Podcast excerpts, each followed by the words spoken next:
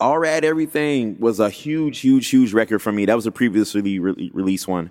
Um, that one was produced by Cardo, and I just kind of wanted to get it even more more attention than it had already, so I threw it back on. It was a favorite, so I just threw it back on this release.